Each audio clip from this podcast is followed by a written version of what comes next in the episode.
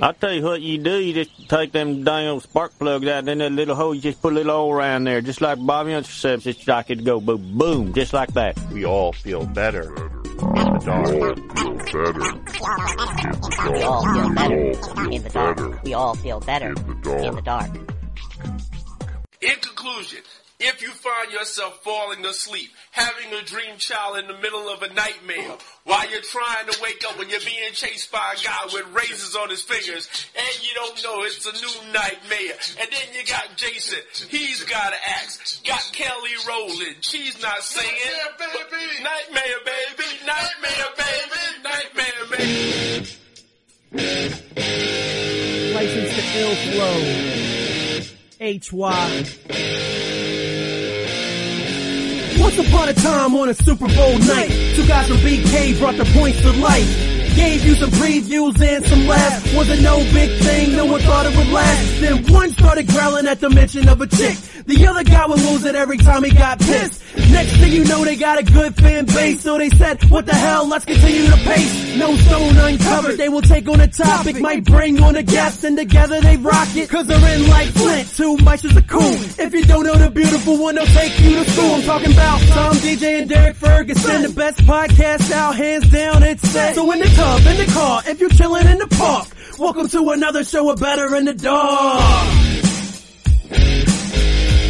It was a mutual thing. She dumped him. Obviously. No! It was what seemed was best for both me and. Yeah. I can't even say her name. What is it? Kathy, Sandra, Susan, right? Laura. Ah!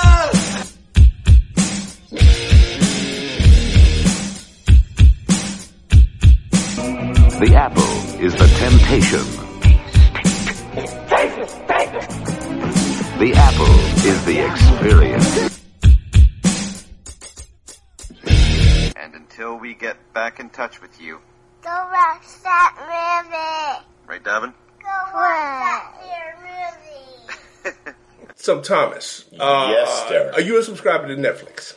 Yes, but I'm a Philistine. I'm still getting the discs. Okay, let me ask you a question. Why still the discs? Because I'm one of these nerds that likes to look at all the different. When, when you get a good disc, like a Criterion Collection disc, which I get occasionally. I'm doing the research for the Nicholas Roeg episode. I'm doing research for the Alan Rudolph episode. Occasionally I'll get a Criterion disc, and Criterion, of course, has loads and loads of features and commentaries, and I prefer having the access to those. But Thomas, are you not aware of the extraordinary variety of movies that can be found on Netflix streaming? Movies from the 30s to the 40s, the 50s, the 60s, the 70s, the variety of TV shows that you can sit and watch an entire season in Like one House of Cards, in, oh yeah, in one weekend and never leave the comfort of uh, your chair. Are you aware of that, Tom? Yes, I am aware of that. In fact, I'm aware of that very much because recently they took a whole bunch of those 30 for 30 documentaries I love and took them off disc and put them on streaming. Bingo! We today have someone who is very conversant and very expert in what is available to watch on Netflix instant streaming. He is one of the co-hosts of one of my favorite movie-based podcasts, Instant Depths. Ladies and gentlemen, Adam Orchekowski. Hello, hello. Thanks for having me on here, guys. So before we go and dive right into the subject of this, tell us a little bit about yourself and about Instant Depths and what you guys do over there. I'm Adam Orchekowski. I like to watch movies. Our show, Instant Depths, me and my co-host Jay, essentially he picks a movie, then I pick a movie that's like related in the Netflix instant, like, think, you know, when you pick a movie on an instant streaming, it'll say, you would like this also. And sometimes we'll go two or three deep in those suggestions and pick one and review it. Actually, the show started out, for years, I was a guy that didn't know movies or get sit around as friends and we be talking and eventually go around to movies. Adam, have you seen that? Like, no, haven't seen that. The show actually was going to start out as name something along the line of Adam doesn't know, and Jay sits me down and makes me watch a movie and we talk about it. But morphed into instant streaming because that seemed more fun and more open as a subject matter. So we're just celebrating everything that's on Netflix, the good, the bad, and usually trying to find some stuff off the main beaten path not big Hollywood blockbusters. I'm trying to check out a lot of horror movies because that seems like a big genre that's being pushed on instant streaming lately. As a movie fan, on a scale of 1 to 10, how would you rate yourself? I put myself up at about an eight. Oh, eight and a half. I'm not a hardcore. I like just about anything that's out there, unless it's extremely just off the wall violence or just whatever. But I'm not going to poo poo a movie just because it doesn't have this director or something in it. Favorite directors? Oh, I've been becoming more of a fan of Don Coscarelli lately after watching all those Phantasm movies and the Bubba Ho-Tep. Have you seen John Dies in the End yet? I have not. There's a theater up the street from me. It's actually a coffee house with a theater in the basement that is showing it next week. So I'm Mm-hmm. thinking I'm going to go see that. Hopefully that's going to be good. I haven't read the book yet. I think this year we're finally getting around to doing this, right? We're going to What's do that? the Don Coscarelli episode. Yes, because I am a major Phantasm fan. I love the Phantasm movies. The first one is a masterpiece, as far as I'm concerned. I I think the plan is we're going to do that with Des when we do our annual trip up north, so to speak. And of course, many times we have praised Bubba Ho-Tep, as well as one of our favorite movies, The Beastmaster. Oh, I haven't seen that one in forever. Oh my That's a good. if I never see The Beastmaster again in life, I will be perfectly content because I have seen it maybe about 50 You're watching times. TBS, the Beastmaster station. Oh station. my god! Yes. I swear, it seemed like every time I turned it on, the Beastmaster was on. I screamed, "What they do? They ever show anything else?" Oh boy! Oh god, me back when I was in college, I was part of an improvisational comedy troupe, and we were going to have a show on public access cable here in New York, and we were going to do a mock telethon. One of the sketches we came up with was one of us telling people what they could watch on other stations, and we were going to get a, a dry erase board with Marc Singer's face on it, and we'd draw different things on it. So it's on Univision, El Beastmastero. on the Weather Channel. It's the weather at Beastmaster World. That's great. Univision has passed NBC. Yes, I wasn't sure if we were going to do a point five on that somewhere down the line or not. Yeah, we uh, are. That's we have sad. to. That's fantastic. And especially after what's been going on with one of my favorite stupid shows of like Oh, Smash! Smash, where they brought it back with a new showrunner. Three words that always cause a chill to my heart. What's that? New showrunner. So they've taken out all the stupid, Mhm. so it's not super stupid anymore. It's Mhm. just stupid. It's just plain stupid. okay, cool. But it still has McPhee. So There is something to be said for that. okay, so getting back to what allegedly this episode is supposed to be about. So, Adam, when you guys do your thing and you go in there and you're looking at the recommended stuff, you just take whatever pops up when you go to whatever Netflix has recommended for you to watch, or do you jump around and say, okay, well, this doesn't look too good, this looks good? A lot of times we do that. It's just sometimes we'll pick a movie and then all that it will suggest to us for some reason is 18 different Disney animated features, even though we're trying to watch, uh, what have we watched a couple weeks ago? A crime thriller movie. Oh, no, crime thriller, a uh, time travel movie. And have, you ever, have y'all seen Time Crimes yet? Not yet. I watched the other one you recommended. You recommended Dream Dealer? You Sleep Dealer, yeah. Yeah, I watched that yesterday. That was a trippy movie, but it was good. See, we picked out Time Crimes, and we were going through the list, and it was animated movie, animated movie, nothing with time, nothing with time, nothing with crime. And then it's, let's just type time travel in, and then scroll down the list and found that one, Sleep Dealer, which wasn't really time travel, but it was still in kind of weird technological, hmm. but just this side of super science kind of stuff happening, Right. so just went there. So usually we try and pick stuff that's suggested just because you know, there's some off the wall thing that's just Netflix exclusive or was a very small release. Sometimes you just, we just have to call it But now, why do you think some of these films end up on Netflix streaming? really, I would imagine. I'm not sure. I'm not an expert on like the movie system or the production system and stuff in countries, but I would imagine that this would be a good way to get your name out. I think uh, one episode y'all guys are talking about you can't just go and get a million dollars and make a movie right away. You have to show somebody you to work first, so you can make that low budget film, get it on Netflix. Thinking that this is a good way for like new directors and producers and such to make a small low budget film, get a pretty much instant worldwide release on Netflix streaming, and spread your word, and then go move on there to get bigger jobs to do. Well, this is always the one up. We've talked about this before. One of the great upsides of this incredible increase in the level of technology of the last 10, 20 years, which is that it has democratized filmmaking. If you have a high-end video camera, you can make a movie and upload it and get it on Netflix and get it on YouTube and have a whole bunch of people watching it. Yeah, and for me, Netflix streaming now, it actually reminds me a lot of back in the 70s and 80s when I used to go to 42nd Street and you had nothing but movie theaters on both sides of the street that had double and triple feature. Mhm. Well, Netflix is a lot like that now. I can program my own double and triple features. If I want to watch three Kung Fu movies, this on Netflix. On We don't have to go to three kung fu movies all day. Right, exactly. I could just go on there if I want to watch three spy movies or three horror movies. up. It still cracks me up that that theater was there for 20, 25 years and it had no title. It was just Three kung fu hits all Yeah, the day. three kung fu movies, all day, all night, all the time. Really? Wow. Yeah, It was just off the corner of Eighth Avenue and three dollars. And it was three dollars. So Yeah, just off the corner. eh, Sorry, Seventh Avenue and 7th Avenue, Street. right. You came off the a train station. It was right there. It was just a little doorway. It wasn't even a big market, and there was like a little placard. Yeah. With the three movies there, That and was and it. on top it said three kung fu hits all day. and that was it. That was it for what a good fifteen years. Yeah. That's all they showed kung fu mm-hmm. movies. But that was the theater everybody went to on Saturday. Yeah. and you could find that place was packed on Saturdays. So, what are some of the hidden gems you found on Netflix instant streaming there, Adam? Let's see, I actually made a list up here for myself. One of the ones I found actually around the first time I got Netflix was Behind the Mask, The Rise of Leslie Vernon. Oh, Which we have talked about before. We love that film. I never saw this in the theater, but I wish I would have, just because the fact that it's like two, two movies in one. Mm-hmm. It's great. There's this other one called Primer. Have y'all seen this one? Where it, This is the one about the three guys in the garage trying to perfect time travel. Yeah.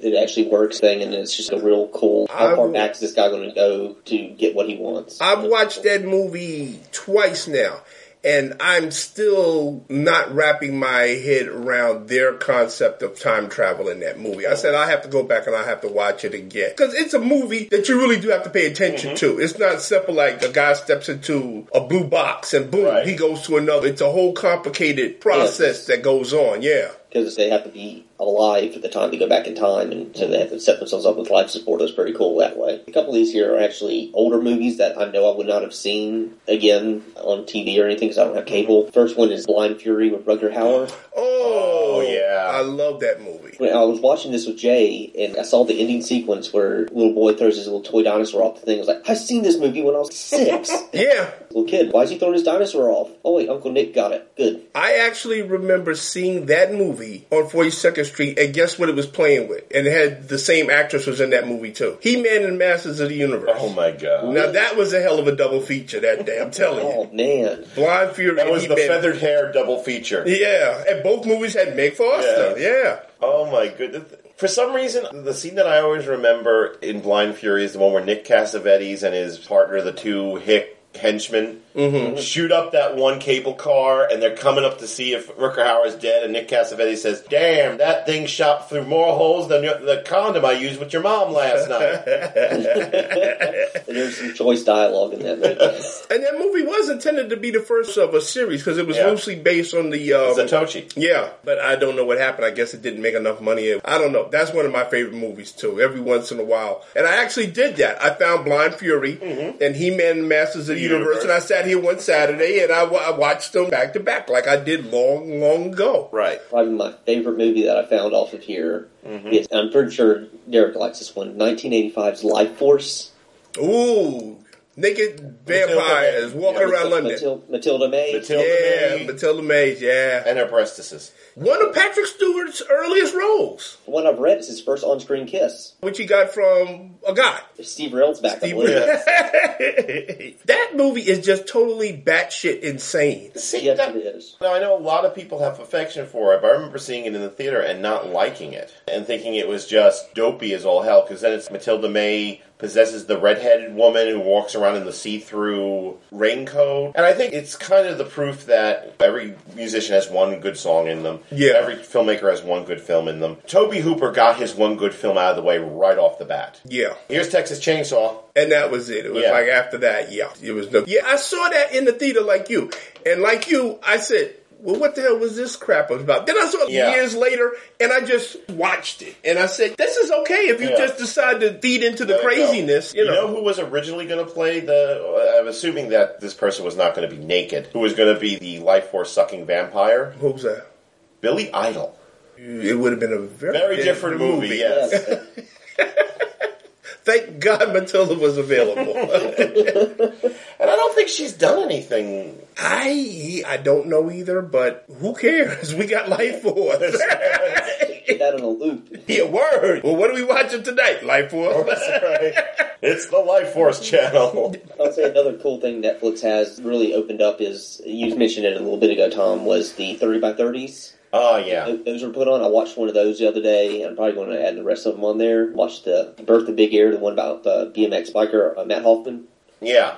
It showed him a bunch of old uh, videos of him building that giant 30 foot ramp and going crazy with it. The one that I think is, was the most informative for me was the, the two Escobars. The documentary about Juan and Pablo Escobar, one of being, of course, a great soccer player, the other being a notorious drug lord. Great drug lord. Yeah.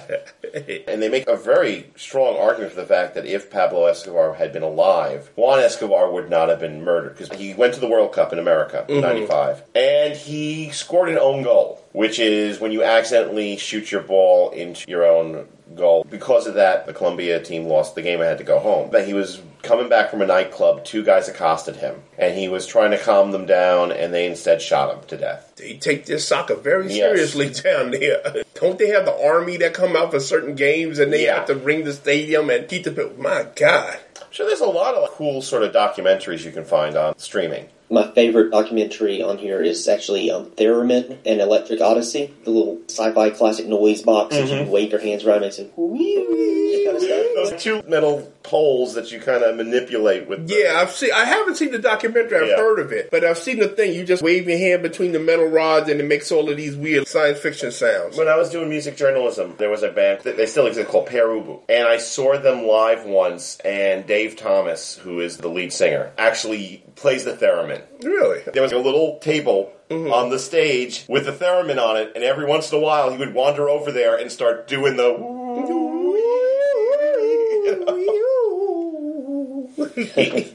but yeah, this thing actually interviews the guy that invented it back in like the 30s in like Russia, I believe it was. He was developing it. I, can't, I think it was like some kind of spy device or something, but turns out nothing you can do with spies with this sound. Mm-hmm. I can just, I'm just picturing James Bond. Wilson from the Beach Boys on here talking about it because he just loved that sound. I have to have this in my music. I have to have it. So Good Vibration song Yeah. has this going through the entire song. Oh, that's a theremin. That Yes. Woo! Yeah. I'm just okay. picturing James Bond sneaking around a villain's warehouse, at each step he comes. Yeah, why anybody would think that would be have any application in the field of espionage is baffling to me. But hey, I just go with it. Uh, maybe if you do it loud enough at somebody when you're interrogating them, drive them crazy. I don't know. That's a possibility. Do you know what this is? Make it stop. I don't know. Um, Netflix has done a lot for, at least for me, at least, opening up stuff that I would not have run across on my own, like this documentary we're talking about, and a couple of these other movies. A lot of stuff overseas, the UK. There's a bunch of those uh, BBC shows and I, I think ITV shows like The Inbetweeners and Little Britain. Have y'all seen that Little Britain yet? I- I've seen some episodes of it because I had a Doctor Who fan friend who. You have to see this. Tom Baker is the voice of God. Yeah, he's narrating the entire show, and he's just crazy. I'm not sure if they actually gave him a script or just told him to talk. I get the impression they just tell him to, to talk. Yeah. Yeah, because I've seen a few interviews with Tom Baker. Like, I think it was on one of the Doctor Who DVDs. He was like Oculus or something, and he's just eyes glazed over, just talking. Did you ever hear the story that Shag tells about plays the Elf King in the first Dungeons and Dragons movie? Really? Apparently, when his agent called him and said you got the role of the Elf King, he thought he meant the Elk King, and he was really disappointed when he got on set to realize he wasn't getting antlers and tried to actually argue Really? with the director how much better this movie would be if you gave him a, a pair you of gave him antlers. a pair of antlers, only Tom Baker. there was a what was the name of the company? There was a British cell phone company. You know how like you have those services here where like you can call a number and a voice will like read your email to you. yeah. Uh, they introduced a service like that in Great Britain for one of the, the cell phone companies and got Tom Baker to do the voice messages. Oh man. They had a site that was up for a while where you could go and you could feed anything in that you wanted to to have Tom Baker speak it to you. And they had the R. Lee Ermey speech from Full Metal Full Jacket. Metal Jacket. Do you want to hear Tom Baker do this? Click on this. Oh, absolutely. I would love man. I wish I could have Tom Baker doing my message. That would be Kid, great. are you kidding me? Sound a lot better than the one I got on there now. How many movies do you have in your Netflix InstaQ? Just out of Uh, curiosity, because I've got ninety three, and I think that's too many. Yeah. But I know I have friends of mine that tell, "Oh man, that's nothing. I've got two hundred on my what?" Current count here, let me pull it up. My Instant Queue has 252, Good on separate titles, and I'm sharing that with Christina. So it's part of this is hers, part of this is mine, and but most of it's mine. And my DVD queue, I still get DVDs because there's some stuff that gets taken off instant before I can get around to watching it, and I want to watch it. My DVD queue has 274 titles on it. Good lord.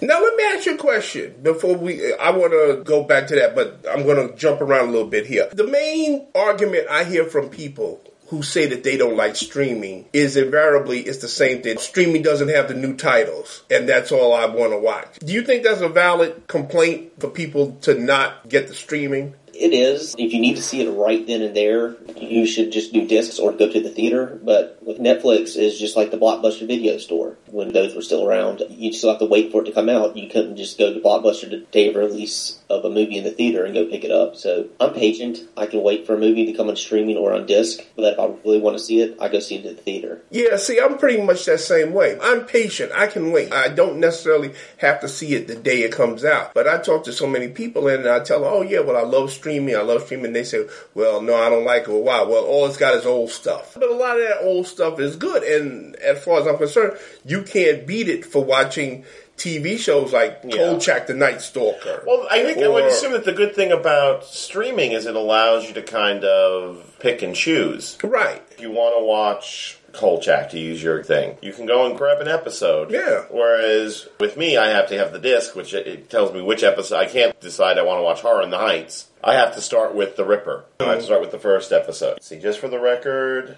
Yeah, how many? Uh, I got my yeah. Netflix queue up. I am at, this is just discs, 244. However, keep in mind that a bunch of that is Millennium discs because I'm going to be doing that thing with Des where we're going to go through the whole series of Millennium Mhm. episode by episode. A bunch of it is 30 for 30s, and I, I got the Complete Prisoner. I've got 30 Days, the Morgan Spurlock TV Yeah, show that he yeah. for I think it was A and E before A and E went totally insane. No, he did that for FX. Because I know, because I watch that show every week faithfully. I, Yeah. I love that show. I've got day. the complete series of the live action Tick because I've never seen it and I'm just curious. Uh, a lot of fun. You're more curious than I am. Plus, I've got a whole crap load of stuff being waited for. The save discs. Well, I'm a piker compared to you guys. All I've got is 93. And actually, there's a whole lot that I just took off of my instant queue last night because I was never going to get to it. But right now, I'm getting through Life on Mars. This is the American version? This is the American version because they're going to take it off first of next month. So I haven't seen it since it was originally shown. Yeah. So I wanted to watch it again. Lilyhammer, I haven't gotten to that yet.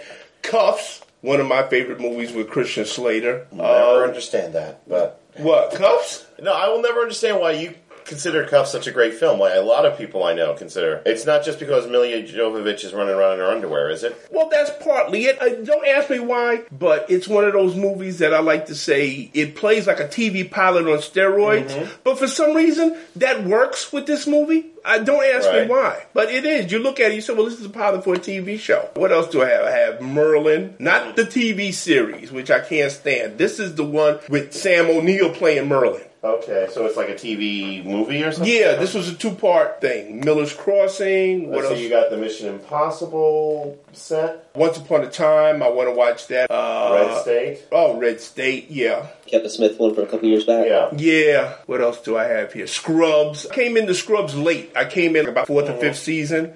So I want to start watching that right from the beginning. That's the thing I like about Netflix is they have all eight seasons of something on there. Like I'm tearing through Futurama and um, King of the Hill right now, Right. and it's a half hour episodes or 22 minutes out the commercials. Okay, that. officially, It's how good many up- seasons? It's a good upward thing to put on. Okay, how many seasons of King of the Hill did exist before they decided to call it a day? I'm checking here. Says 13 seasons here. Wow. 2008. And I think the reason it lasted so long is because people kind of forgot it was on. You and I have talked in the past about Bobby. Oh, Bobby Hill. That's, Bobby Hill. Bobby Hill is one of my favorite TV characters of all time. Bobby Hill, to me, made that show a lot of times. And of course, Mumble's illegitimate son, Boomhauer. Oh, Boomhauer was cool. Yeah. Boomhauer is the man. The one thing that I could just never figure out about King of the Hill is why it was animated. That could very easily have been a live action. There wasn't anything that they did You know that you would expect from The Simpsons or American Dad. I think it was because people still thought of Mike Judge as an animator and not as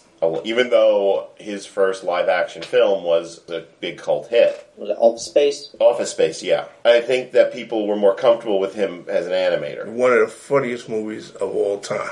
yeah. Even Mike Judge has admitted, and he kind of realized the premise he started with, he mm-hmm. couldn't go anywhere with, so he just came up with a new story on the spot, which is the whole thing about the computer thing. Yeah. He set up the premise of, okay, I'm perpetually hypnotized, so I, I don't care that I'm at work. Just totally relaxed. What can I do with that? Yeah. It's got a limited, time limited. Yeah, but King of the Hill, and I'm still amazed it went that long, but it was a very high quality show. I hate to say it, animated. There was real characterizations. Mm-hmm. The character developed. I still hate Peggy Hill. Oh. oh. gosh, I can't stand listening to her. I'm only in I think season three now. Every time she tries to put that little Spanish accent on anything, it just grates me. Oh my god. You look at her and you just want to say to Hank, just smack her. Please, just once in a while, man. Because you look at Hank and sometimes you know that's what he want to do. He just wants to, oh my god. Well, I'll tell you what. Yes.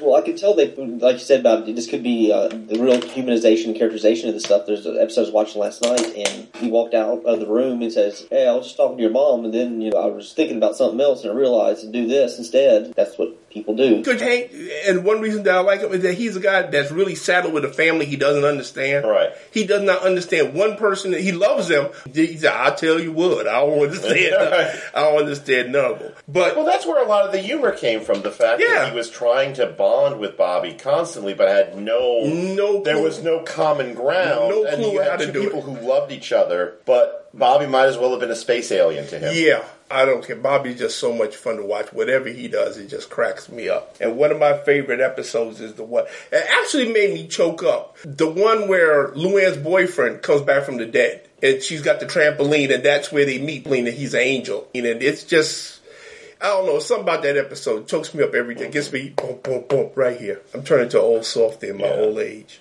Talking about these TV shows, this is something that that's what saved Smash.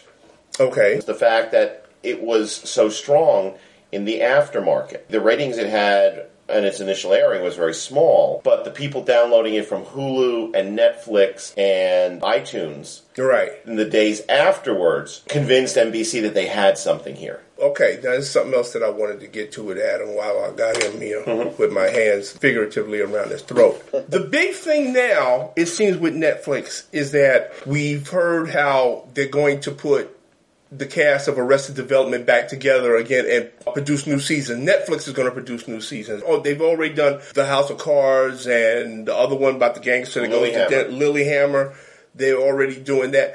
Do you think that this is something that's going to catch on with them producing their own original series? I would like to think so. I would imagine they have more freedom to do stuff because mm-hmm. it's not having to deal with the, the advertisers and stuff, the product placement stuff. Really wouldn't have to be in there because it's Netflix funding its own thing, so it kind of keep a tight story in would be nice to see. I'm, honestly, I haven't watched any of those shows that they've uh, produced themselves, Lilyhammer or um, House of Cards yet, but they're on my queue. Because House of Cards, I said, well, because of course it's got Kevin Spacey. Right. I said, well, and it's David Fincher. And yeah, David Fincher directed the first three episodes. I said, well, let me just check out the first three just to see what it was like. Next thing I knew, the day was gone because I just kept watching one episode after the other. And, and this was interesting because this was they, they released the, the entire first season, the entire season, right there. Boom. Because I understand Lilyhammer was released like an episode a month or something yeah. like that. Mm. Slow, so House Cards was everything all at once. Yeah, I think it's a move that really pays off in the long run because if you're a person like me, occasionally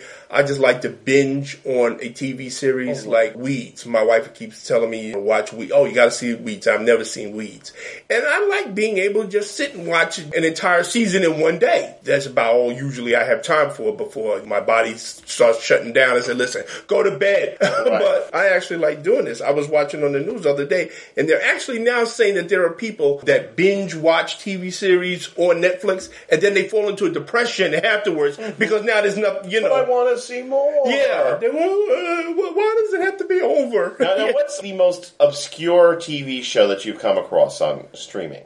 Oh, it had to be Trailer Park Boys. I ran across that about two years ago and watched through all 180 episodes or whatever is available in there two weeks. I love Trailer Park Boys. I am unfamiliar with this thing. Oh man, it's hilarious! You got to see this thing. Yeah. They did a couple of movies too. Yeah, I've only seen one of them. I think it was Countdown to Liquor Day or something. Yeah. I, I didn't mean to check the rest of those out. I actually saw a lot their live show last year. Really? It was pretty funny. Really? Yeah, Countdown to Liquor Day. I think that's the one that wraps up the whole series. Yeah. I think that was the last one. Yeah. What I like about the show is I'm a big fan of the Kids in the Hall, which is on streaming Oh, also. Ah, so God, I'm yes, I watching love. bits and pieces episodes of there. My favorite things, but Trailer Park Boys reminds me of a Kids in the Hall episode where instead of eight sketches, it was one sketch they took out the entire episode. Okay, Adam, since you're a Kids in the Hall freak, I gotta ask, which writing slash acting team did you prefer? Dave Foley and Kevin McDonald, or Mark McKinney and Scott Thompson? I like my Scott Thompson. Okay, I love Scott Thompson. One of my favorite sketches was the the shitty soup sketch Yes. when he finally comes out and confirms, "Yes, I'm the fag." Yes. I think that was the third episode of the series. Well, that was the last episode of season one where they didn't know they were going to be picked up, so they decided to put every offensive sketch they could think of. That's the one that also features the Dr. Seuss Bible. Oh, yes. That one was genius, kind of. It, seemed to have become a tradition because you look at the four seasons, because there's only four seasons, right? I think there's five, not downstairs. I have actually bought all the box sets as Right. they came out a few years ago from Best Buy. And it's like every five seasons. The end of every season ends with an episode that's designed to be the most offensive episode they can come up with at the time. Yeah, I'm watching some of the cut things on the special features. Yeah. there's some stuff that didn't get aired that. Sh- I wish God, and I still remember the final sketch of the final season. It was a really quick blackout of Bruce McCulloch and I think it was Mark McKinney playing a father and son looking at a TV set, and Bruce McCulloch's going, "What's Hitler doing to my donkey?" Yes. and there's a bit where the um, Heart and Heart company goes out of business or gets sold out. Yeah. and have to turn into wigs.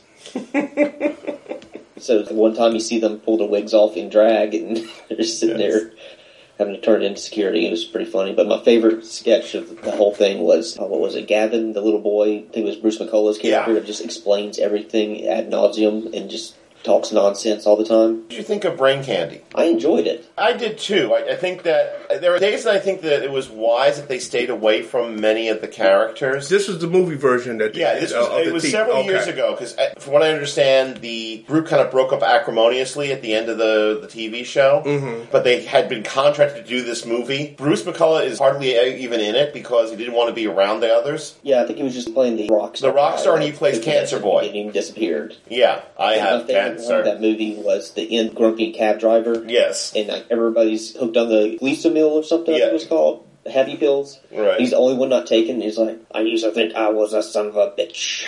Now I know I am the only Son of a bitch. My mother used to sing me a song. It said, "Life is shit."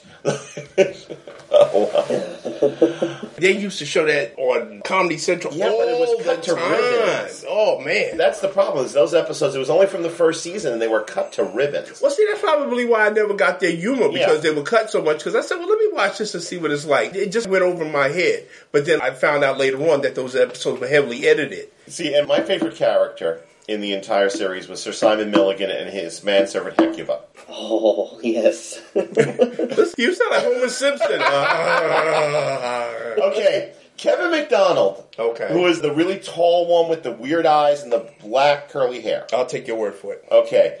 Played Sir Simon Milligan. He was evil. That was his shtick. He was a mystic evil guy. And he had this mystic servant, manservant Hecubus, Mm-hmm. who was played by Dave Foley in a very ill fitting body stocking. And I guess what you would call Tim Burton makeup. So far, I'm And they with would do these really like he, one episode they try to hypnotize Mark McKinney, and he can't remember the trigger phrase, so he keeps coming up with things like "You are now a chicken, shanana." You had to be there. You had to be there, yes. But Adam knows. Knows. yeah, I know what you're talking about. And then they had that callback in the later on in the episode Insane. where he calls the guy up Mm-hmm. at his work and goes, "You are now a chicken." It's just like- it's just- You had to be there, folks. and he would stay. Oh god, yeah. So we got Trailer Park Boys. What other? Do they do a lot of like Canadian? And you mentioned that they do a lot of BBC stuff. Yeah, I haven't seen a lot of Canadian television series other than Trailer Park mm-hmm. Boys, but I honestly haven't been seeking it out. Have you seen that show, The In-Betweeners, or Skins? Well, Skins, the infamous show that gave the world that Janet Montgomery woman that we both hated on The Human Target. Oh my God.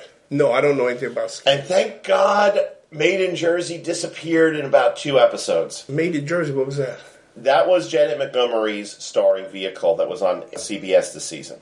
Never even heard. They were giving it a big push. Kyle MacLachlan was this New York City lawyer who was impressed with Janet Montgomery, who was this Jersey lawyer, and makes her a partner in his firm. He was a holy fool comedy where he was the unsophisticated Jerseyite in amongst the financial district hoi polloi. If she was in it, I'm not surprised Oh, it uh, got she was- pulled so fast. And they pulled that other one. I think it was two episodes, and they pulled. What was that one? one about the doctor with the split personality? Oh, Do you know one episode. One episode. One episode. Easily, crow. It was that bad. But the funny thing is, is that you're going to get. I'm still surprised that the following stays on. Mm. If ever there was a bag of stupid, Did you notice it took them three episodes before they killed the brother? yeah. yeah, three episodes. I Yes. said I knew it. Sooner or later, they were going had to kill him. They had to kill off Liam Neeson's daughter first. Who's Liam Neeson's daughter? Maggie Grace. Oh, okay. Yeah. Okay. You know, they yeah, had yeah, to yeah. kill off Brian. So, Brian, see now, now, i- if they were smart, Liam Neeson would show up the next season. I don't know who you are, Where's my daughter? Yeah. but They- you've killed my daughter, Mhm. and I have a very special set of skills. But you want to know the thing about that show? What? The most interesting characters is the crazy people at the farmhouse. Mm-hmm. That's what the show. Everybody talks about how the little skinny chick. Yeah. N- now the relationship and the interplay between them three. Yeah. Mm-hmm. See, that's what I'm watching. See, I stopped after episode three. I stopped after the episode where the woman comes to and goes, I was married to the guy who's setting fire to people and he tried to stab me. And we saw the little clip of her being stabbed. And you just knew you she, knew. you knew Exactly. she was in on it. Yeah. Because Patricia and I were sitting here and we watching it, and Patricia, said, well, what's up with that? I said, oh, she's in on it. And I'm Like, sorry, I think somebody should show up to Kevin Williams' house every morning and kick him in the ass for this. And also, I think that the young FBI agent who worships Kevin Bacon, Yeah. I think he's in on it too. See, I think it's Annie Parisse, Who? the cult expert. No, that's too easy. No, but this is a show that's so stupid it thinks easy is smart. I'll give you that. I gave up after episode three and I said, never again. No, I'm still hanging in there. But I agree with you that the longer it goes, the stupider it gets. Because even one of the characters in the episode says, "You guys are the FBI. Why aren't you?" and and what's the name of that unit that Jack Bauer used to work for? CTU. They should just look at that FBI agent and see, eh, eh, man, you guys are dumb. Yo, boy, you look at the you say, "This is the FBI." Well, my theory is, is that all the functionally retarded FBI agents get set to this one unit. yeah, it's that bad. I'm sorry. Terrible. Christina is watching through Monk now, and I enjoy Tony Shalhoub. He's a fun little actor, but the people around him that are supposed to be investigating stuff are complete idiots.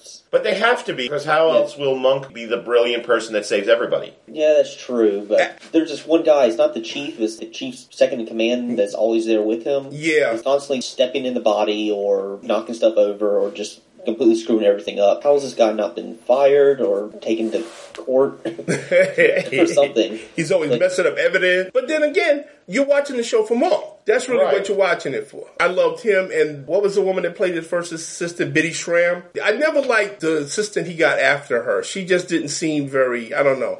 But then again, you're watching the show for Mark. You're looking to see him go through his little ticks, and then in the last five minutes of the show, explain how the killer did the thing. Shows like that, I, like those too. I think it was uh, "Lie to Me" with Tim Roth that was on streaming See, last I year. even though they interfered with that show in the last season, I really, really like that show. Tim I Roth mean, is one of my favorite actors, Yeah. so I watched it mainly for him. But the whole theory of micro expressions stuff was really interesting to me. I'm Not sure if it's real or not, but I don't really care to look it up to Well, fear ruining the show. It it is apparently real. The principal was real. Mm-hmm. What was the name of that woman? Was it Kelly something or other? Who was the female lead on that show? Don't ask me. You know You what? know, you know what I'm talking about, Adam, Adam, right? know. I've never seen an episode of that show, believe it or not. The reason I bring her up is that that woman is one of the luckiest women on television because nobody likes her. I hated her in the practice. I hated her in uh, ME medical examinations, which lasted right after she right after the practice ended, Mm-hmm. and I hated her in this. Lara Flynn Boyle? Not Lara Oh. Flynn Boyle. No, this is the one, the girl that was in the practice. She married Bobby. She Oh yeah. Oh, I sad. I can't stand. dyspeptic Yeah, face. I know who you. T- I can't stand that broad. Yeah, at least with Jennifer Morrison. Right. Okay, Jennifer Morrison, I couldn't stand in House, but when I saw her in other things where she got a chance to, I don't know, smile and show emotion, Yeah. I was okay. I, I can dig this. She's on Once Upon a Time now, and I don't know. It seems to me she's always going to be perpetually cursed to never be the hottest chick on any show. that she's on. It's sad but true. Yeah. well, we were talking about Lie to Me. That's That's, how we how we got got to Jennifer Morrison and her sad face. Because we were talking about that other woman with her sad face. Right. Although I like the other character I really, really liked in that show, and I thought she was kind of wicked hot, was the Latina uh, assistant. Oh, the one they picked up in the first episode Yeah. at the airport, which was a TSA agent. hmm The instinctual one, the one who was doing this instinctually. Is this on streaming now, Adam? Lie to Oh, me? Let me check and see. I'm not sure because I would actually like to watch uh, do some more of this. Because I have never seen, and much as I like Tim Roth, it amazes me. I just have never seen an episode of that show. Yes, it is on the instant streaming, I mean- and I believe there is There was three seasons. three seasons. Yep, Yeah. 48 episodes. It was curious because it was obviously a show that the people at the front office at Fox said, "Get me another house." Because Yeah, it, it reminded me a lot of that because you get your setup and then you Right. get them deliberating and arguing with each other, and you got your troubled lead there with I Mhm. can't remember what kind of problem Tim Roth had other than just being a little crazy about his uh, yeah his wife or something he like misdiagnosed. Yeah, which or is played by Jennifer Beals, I think. Yeah, I believe so. Cool. Yeah, and there is a Veronica Mars connection because they had Joe Ring show up once or twice as a very disturbed young man. Let's put it that way. Okay. Oh yeah, that's right. Yeah. This is still lie to me. Yes, and that was another show. Although this was another show, kind of like Person of Interest, where they introduced a cop character who wasn't an idiot. Okay. They had the bad taste to kill him off, and he was a brother. Well, what do you expect? At least I give the following credit that they waited till the third episode. Well, like I said, they had to kill off Maggie Grace. Didn't somebody else die too in there? It's been a while since I watched it, and I'm taking in so much input. Yeah, no, no, I'm just can't trying to think. all together at the moment. I think there was another character they killed off before they killed off the brother in, in episode three of the following. Ah, it's like chewing gum. After the flavor goes, I'd spit it out. I'm sorry, Kevin Williamson should be kicked in the ass daily. You're now doing the things that you mocked back in the 90s. And what amazes me is that people are talking about, oh, this is great, this is groundbreaking. This, no, it's not. It's the only thing that is kind of groundbreaking is the level of violence for network TV. Yeah, now this looks like something that I would expect to see on FX. Although to be fair, maybe this is on my mind because I'm doing this project with Des. The level of violence is about concurrent with that level of violence that we saw in the first couple of seasons of the X Files and Millennium. Yeah, I don't know. Maybe I've just gotten jaded. Speaking of being jaded, Adam, I got to thank you for recommending something I watched just yesterday. What's that? Justice League Doom. Oh yeah, that was a fantastic adaptation of the Mark. uh, Was Mark Waid? I believe, Yeah. Story. Me and Tom have ranted and raved about this before, and we're probably going to rant and rave again. If they want to do a Justice League movie so badly, just put Justice League Doom in the theaters. Right. Because that was about just as. Although it was weird. And you know how much I love the New Frontier and the one that you the, the Crisis, Uh, Crisis on Two uh, Earths. Two Earths. And okay, first of all, have you seen it yet? No. It's the first of the new 52 retroactive movies, so I refuse to see it. No, it's not. What are you talking about? It features the new 52 lineup. Kind of. The original story had Plastic Man and Aquaman and somebody else in there, and Oh, because Cyborg is in this one. Yeah. Cyborg. Oh, okay, yeah. And it's Hal Jordan and Barry Allen as Yeah. opposed to Wally West and Kyle Rayner. But if you didn't know anything about the 52, because me, I just watched it because Adam, he Yeah. was talking about it. I said, okay, well, let me watch. Because I had had it on my queue for so long. So I watched that and I watched Superman versus the Elite Mhm. yesterday. And I watched Justice League Doom. And I said, this is damn good. Now, the reason I won't see Superman versus is because I hated that story. I really hated that story when it appeared in the comics. You want to know the problem I had with that? What? Considering the subject matter that they're doing and the language, which kind of surprised me in the Oh, yeah. Superman story, it's very cartoony artwork. It's very simplistic and it's jarring with what's going on on the screen and what these characters are talking about. There's some pretty blatant sexual references. Yeah. And it was like, whoa, hey, ho, tone it down. But it's it's a very cartoony style of artwork, and it just doesn't. I don't up. know. Yeah, they would have did better going for a much more realistic type of artwork. Notwithstanding, it was good. It wasn't all star Superman good, but I enjoyed it. I wonder if they chose that softer, like I'll say, my fingers in quotes here, softer art style just to try and soften up the subject matter. And yeah, the language was. I think I heard Superman say something about "I'm going to kick your ass" at some point. Yeah. Our good friend Michael Bailey, Yeah. biggest Superman fan of the world, Mhm. even he admits the new 52 Superman is a dick. Okay. He would say something like, I'm going to kick your ass. And I think that these later products, except for stuff like Dark Knight Returns, which is considered an Elseworlds, they are kind of trying to make these newer products concurrent with the new 52 versions of the characters. Right. Which is why we get Superman being a dick. Well, in this one, he's not so much a dick. It's just that I wonder how many parents are letting their kids watch it and they've seen the cartoony Mhm. style and they said, "Oh yeah, well this is nice," and but yet it's Superman and Manchester Black discussing who Right. should live and die and talking about killing all supervillains. Then you got a scene where the atomic skull, his skull gets blasted apart, stuff like that. Yeah. It's pretty intense. This isn't a movie that I would give to my nephew and say, okay, well, this is a nice little quiet Superman romp. Go and watch it. It's not that type of movie. But Justice League Doom, I have to say that overall, I've been very pleased with their Justice League movies. But if Warner Brothers is looking for a Justice League movie, they should put mm-hmm. Justice League Doom in the theaters tomorrow. Oh yeah, it'd make a ton. I, I would like to see it in the big screen. Me- You know, watching a little computer screen, probably missed a couple things. It probably looked great large. Yeah, it did. Trust me. I watched it on my TV screen and it looked great large. Between that and the New Frontier, it's not that hard to write these things. What is the problem? Uh, what they fired the guy who wrote the screenplay for Justice Yeah. League movie, and they, they said, "Nah, this isn't what we're looking for." well, for me, it, it is indicative of the fact DC wants Avengers money, but they don't want to wait the five years Yeah. That it took to build the excitement. That's what it is. They They're scared that this is going to go away and they're not going to make Mm-hmm. Avengers money.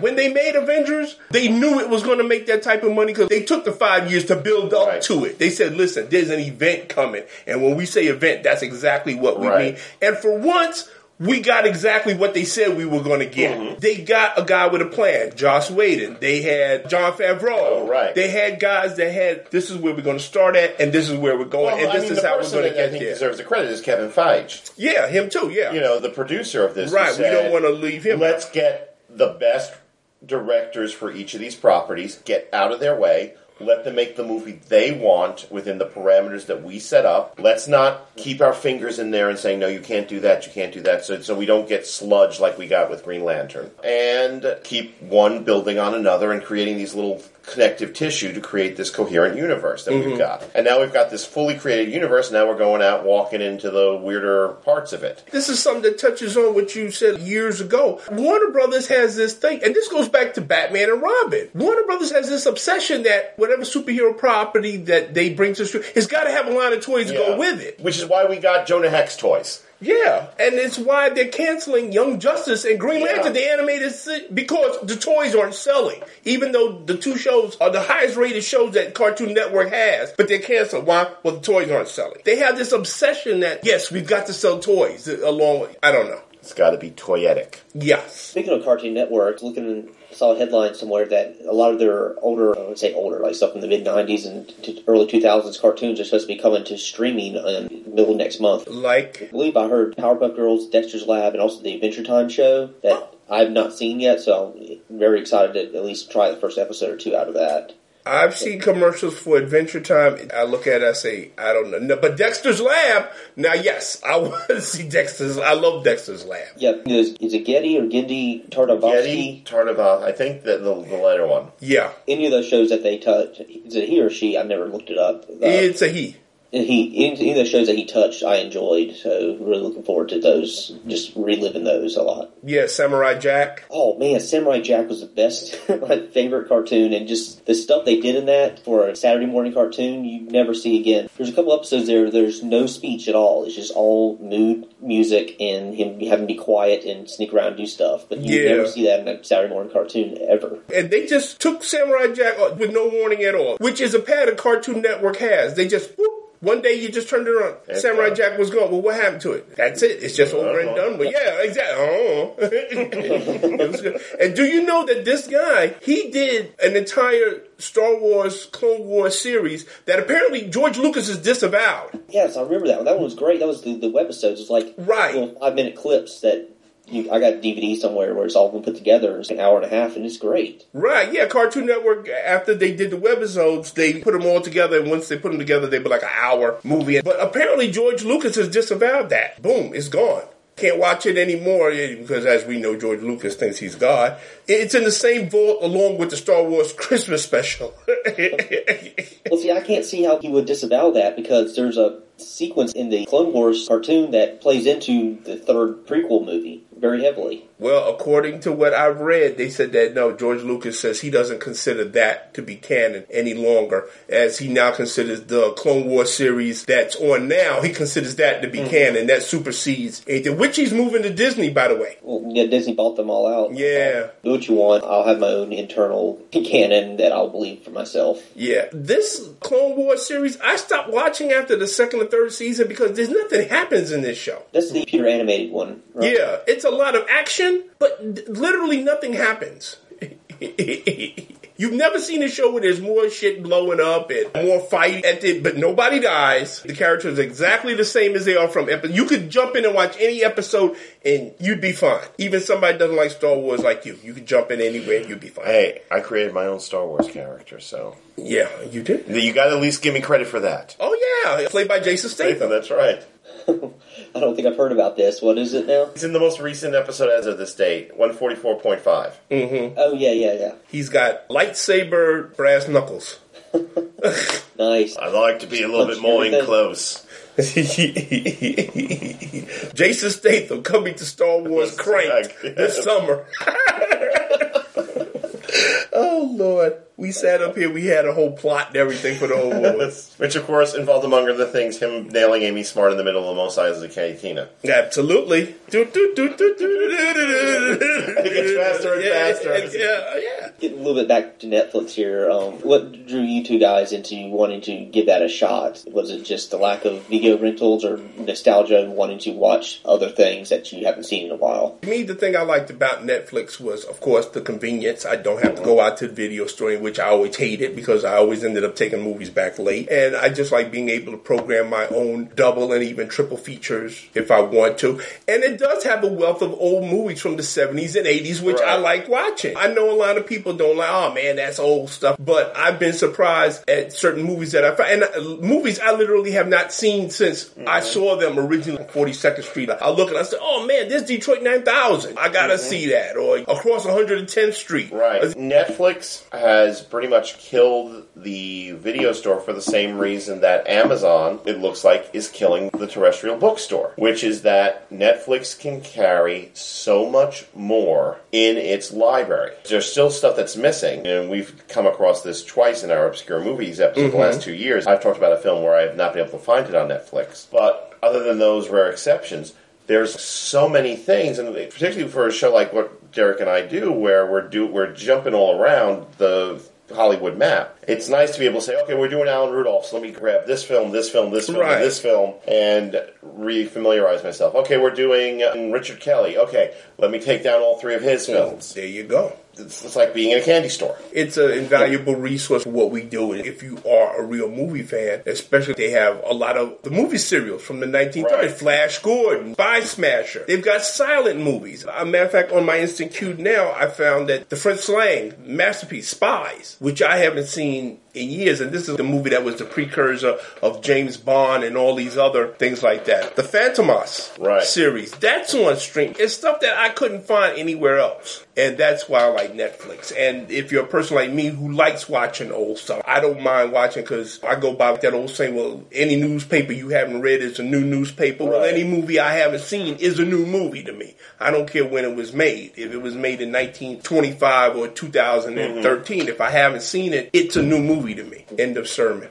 I will say every episode that I listen to you guys, your show, I probably add two or three movies that y'all talk about. I can blame you for my high instant queue and DVD queue. it's our fault. Yes, it is. It's our fault. But that's good. But that's what we're here for. We're here to do, and that's why I like listening to your podcast because I come away from. I say, oh, that, oh, that sounds interesting. Let me add this to my queue and let me watch this. So yeah, man, you're performing a wonderful service too. So Adam, we're going to start wrapping up here. Can you recommend for somebody who's interested in, in diving into the Netflix streaming pool three films that you think think the average person would enjoy and convince them to keep going with the streaming?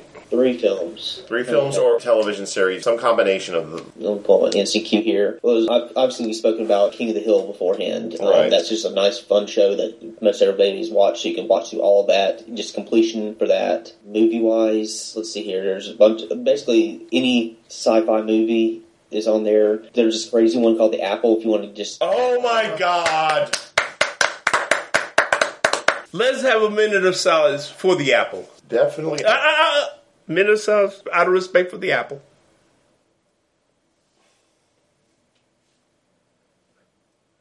Okay. All right. The Apple is a movie, and Adam, I know how much he loves it. You love it. I love it. I don't care what anybody says. You need to see The Apple at least one time. It's effing insane. yes. There, yes, it is. There is no way, folks, that you can properly appreciate the level of insanity of this movie unless you sit down and watch it yourself. It's right up there with some things like Soul Vengeance and The Seventh Curse And Gymkata. and Gymkata, where you have not lived until you've seen it. where just so that you could sit there with your mouth open going, I have not seen that before. Let me check in the story of my life. No, this is a new experience. oh man, I love that movie. Which is so rare now, especially that we've gotten this Hollywood that we have where, to, to use a simile that a friend of mine used, you now have only the upper rich and the, the poorest poor. You don't have a middle class movie left. It's either really, really shouty or really, really small. Right. That middle class is when you got your Buckaroo Banzais and you got your Ice Pirates and all these films that battle, be- battle between the stars. all those weird movies that probably would not have been Blood Beach. Oh, yes, the Killer. Cl- Shouldn't say it for anyone who hasn't seen Blood Beach, but all those weird movies that got in under the radar because they didn't have a big enough budget to, for people to worry about them. I am so glad that I lived in a world that once we could have movies like The Apple and where they were shown in theaters. I am so glad. See, that's what I love. There's no way it could get made today. Yeah. I am so glad that once upon a time, yes, a movie like The Apple could be made. Well, we come back to the whole thing, and this is an episode we've always talked about doing, and we should probably get on our butts and do it about cult films. How there's no cult movies anymore. Nah.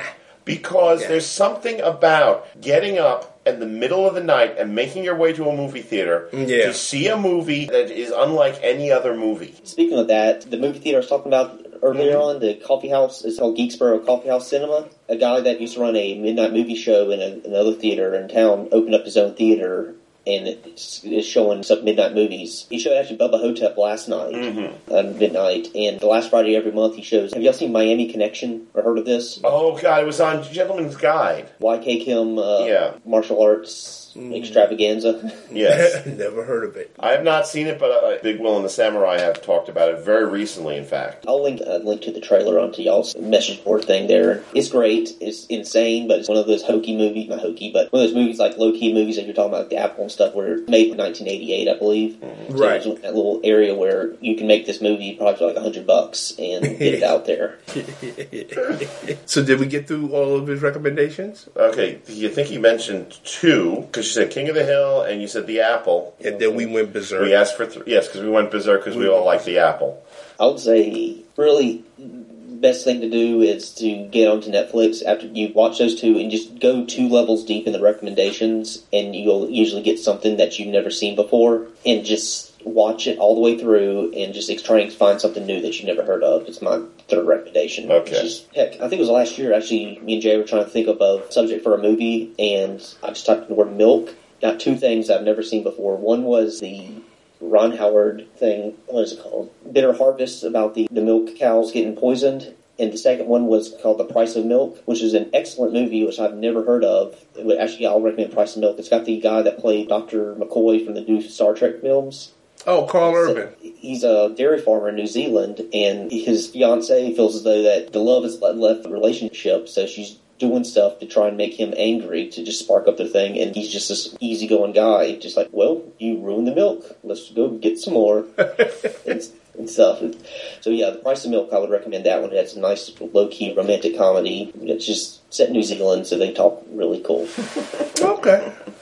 Sounds good. One thing we should mention, though, that we haven't mentioned, the thing about when you're watching it on streaming, like Adam has said a couple of times, that they'll say, well, if you like this, You'll you like may that. like, and it gives you like anywhere from six to eight other movies. So if you watch Commando, it'll say, Mm-hmm. well, if you like Commando, you watch this based on how you rated the movie. Say, okay, well, one, you really hated it to five stars where you really loved it. It's a good thing to rate high or low, not in the middle, because the best way to get some insane or really good recommendations. And I tend to either say, well, I really loved it or I really hate it. yeah, Right. so he's right. Because that's when you really get the really obscure stuff will start popping up that you don't know. I wanted to mention that there is a website, and I'm going to pull it up here real quickly while we're talking because I have it on my tab. It's a site called instantwatcher.com. What you can do is that you go to instantwatcher.com and it will tell you what is on all of these movies here. Right. This is what's on Netflix now. As mm-hmm. you can see in high definition, it's got over 2,000 titles. And you can go to New York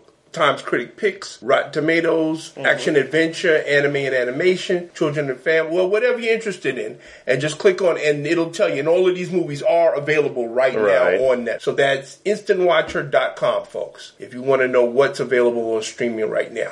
And a lot of times I check this, and it'll tell you what movies are not going to be available. Right. It'll tell you, okay, well, this won't be available after March 1st. What's now hot and high definition 13 Assassins, Limitless. Monsters, which is very good. I recommend that. Black Death, Red State, Hobo with a Shotgun, No Strings Attached. The next three days, Red, White, and Blue, and Conan O'Brien Can't Stop. So, Adam, once again, let people know where to find you. I actually was given a script here to read off, but you can out. you can find my show Instant Depths, uh, you know, iTunes. Just search Instant Depths, but mainly I post my shows to the Acne Wave It's the comic store that I go to. I have some friends that work there, and we put together this podcast network where you can find my show. The other shows include the Acme Cast, where the guys that work on the comic store interviewed They're the guys that do lunch over graphic novels. I do that with uh, Stephen Mayer from the comic store also and get that posted up on earth2.net. Basically, just come out to the Acme Wave Projector. You'll find my show, find some other stuff that's really cool. Like stuff said with Greg Schiegel, who's a guy that worked in Marvel Comics back in the turn of the century, around 2001 or so, and knows Mhm. everybody. So he has real like sit down talks with creators about their craft and what they go through and everything. Check it out. It's always really great. I'm not good at talking about my own stuff. Right. Okay. Okay. So, as you know, we've been choosing people. We're looking through our Uh, list of sponsors. Okay, we've already because as you know, we let two people be our sponsor Mm-hmm. every episode nowadays. So these people have, and that's just uh, I don't know what that. I don't know. Give me that. I don't know what that Oh, that, I know what that is from when we cash these. Uh, okay. Are you getting anonymous donations? You would think so. Okay, okay. Here's one. Here's one person. In fact, we've referenced him earlier today. Hmm, okay. My good friend Sean Engel, just one of the guys podcast. Okay. And okay, I'm going to go back to the. So I can't seem to find anybody who decided to put the first and last name. Note to self: remind people when they make donations to put their first and last name on there, so that we can credit them properly. So we can credit them properly. One of the sponsors is Sean Engel, whose excellent podcast, just one of the guys, a Green Lantern podcast that focuses on Guy Gardner and Kyle Rayner. Okay. Every Friday, he has had me on a couple of times now because I love me some Guy Gardner. Okay, absolutely. And that came out. Who doesn't? That came out sounding vaguely wrong. Who doesn't love Guy Gardner? Well, I can think of a lot of people. In fact, I just recorded an episode with him where we talk about the zero hour issues of both Guy Gardner Warrior and Green Lantern. Okay. You remember Zero Hour where they tried to fix the problems that they caused when they tried to fix the problems that they caused just before Crisis? Yep. Yeah, that was fun. That's the first appearance of the Jack Knight Starman. Yes, yes. He was the only one. Because remember, at that time, whenever they had a line wide crossover, they would flood the market with five new titles, and usually Yeah. only one of them would survive. And if I remember correctly, the new titles that year were Starman, a new version of Manhunter, Primal Force. What were the others? There were five of them, and they all did not last beyond about two years, except for Starman. Our other sponsor is Mike J. Sigwin. Okay. So this episode's for you guys. I guess it's not time for the administrative. We're going to have that little thing to tell, tell you where to contact us. Thingy at the end. But we are still in the year of Dylan.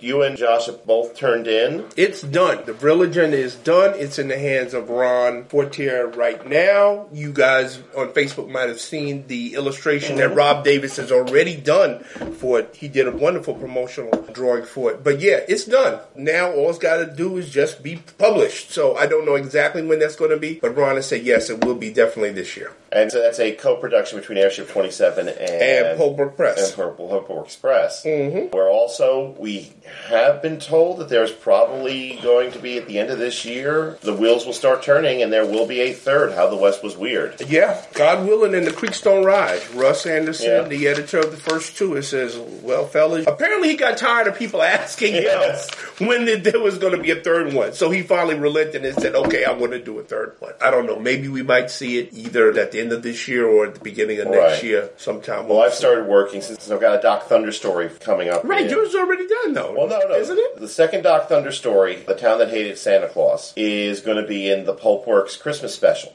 Okay. for 2000. Right, that's the one. Okay, I knew it was. I knew it was one you had done. So yeah. since I'm, both of these are being processed being written, but since that one's being writ, that one's going to be in Pulpworks Christmas Annual. I've got a Don Cuervo story I started Okay. working on for. Which I knew it was something I knew you had done already. my for two guys, both of my guys, because I figure I need to start getting. Because if I put together enough stories, what do I get? I get an anthology. Well, that's usually how it's done. Also, Pro Se Press, Tommy Hancock's concern, where you can visit Sovereign City, the land of Fortune McCall and Lazarus Gray and other. Lazarus Gray, which I think that Barry Reese has got two Lazarus Gray books coming out this year. I'm not sure. I have to double check that, but I think yeah, one debuting a new character called Gravedigger. Mm-hmm. So he's introducing a new character into the mix, and of course, there's going to be a Lazarus Gray book as well. So that man's a writing fool, I'll tell you. And of course, if you're interested, if you go to Airship 27 and just be patient, Shadow Legion New Roads to Hell will be coming out. I've been told it's probably going to be not till the fall, though. And I'm working on the, the second book, Shadow Legion Casebook Volume 1. I just finished the second of the four stories. Third one is halfway done. Hopefully, it'll come out shortly after New Roads to Hell is out okay. the way things are going. And there's one other project that I'm still in the nebula stages with that might be coming out through Ron. Okay. But we will talk about that when it becomes more concrete. Sounds good to me. So, We want to once again thank our guest for today. Adam Orchekowski. Thank you Thank you for having me on. It's been a, a blast, a pleasure. All those fun, good accolades there I can give to you. All those positive words. No, it was a blast for us as well. I've listened to Instant Depth for a long time. I really enjoy it. It's a lot of fun, and really, it was a lot of fun to have you on. Just kicking the willy bobo about Netflix and movies, and I trust this will not be the last time you will visit us. I hope not either. I know, like one or both of you guys on my show too at some Sounds cool. point, just to discuss some stuff like you just did today. Okay, and on that note, No matter where you go, no matter what you do, no matter what bizarre 1980s musical about a weird science fictional apple that takes over people's minds, and then you got to run around in a little limousine while disco music plays. Go see that movie. go see that movie. Go watch that movie. Good night. Good night. So you want to let us know how much you like Better in the Dark, huh? And you do like us, right? Here's what you do. Email us at betterinthedark at earth2.net. That's betterinthedark at earth-2.net. You can join the Better in the Dark Facebook page by searching for Better in the Dark on Facebook and asking to join. You can follow both Derek and myself and our individual Facebook pages to learn all about the facts to need to know about the both of us. And you can read the Ferguson Theater and Damn Your Ears, Damn Your Eyes if you want more. You, you want more filmic musings. You know what else will prove you love us? Send us money. Send checks, money order, Filthy lucre. or cash. We accept cash Bucks. to Myrtle Sporting Goods, Shekels. care of Thomas DJ, Dollars. 5716 Myrtle Avenue, Ridgewood, New York 11385. The Blooms. Sent, make all checks payable to Derek Ferguson and make all money orders payable to Thomas EJ. Cash, it comes in green, it goes with everything. Or you can contribute via the PayPal link we have at betterinthedarksite.com. The PayPal link is you have one click and then you're done and you can give us money there. There you go. If you send us a contribution, you will be named a producer on an upcoming episode. And the best part of it, no minimum whatsoever. No minimum, no maximum. Send whatever you like. So come on, stand up, get involved, Be counted. share your love, and don't forget to go, watch that movie. Hold that. Heroin. No, not heroin. I have a new song. I wrote it in the park.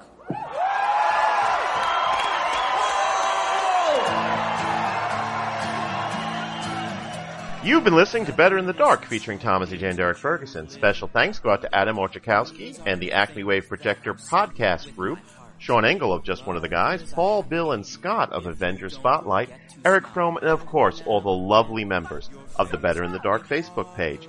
Better in the Dark tried to take over the world with a mystical apple, but grunge music isn't as effective as disco when it comes to things like that. Send all comments, praise, hate mail, love letters, and pipe bombs to betterinthedark at earth2.net. That's betterinthedark at earth-2.net.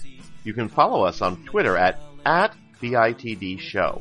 Please vote for us on Podcast Alley, and why not leave a review of us on iTunes? Hey, maybe you can even visit the Better in the Dark Central site at www.betterinthedarksite.com, and don't forget to check out all the amazing music available at www.b-hyphen.com.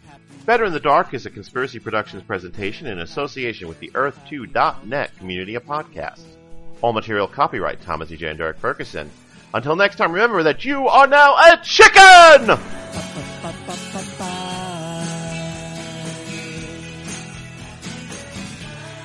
Happiness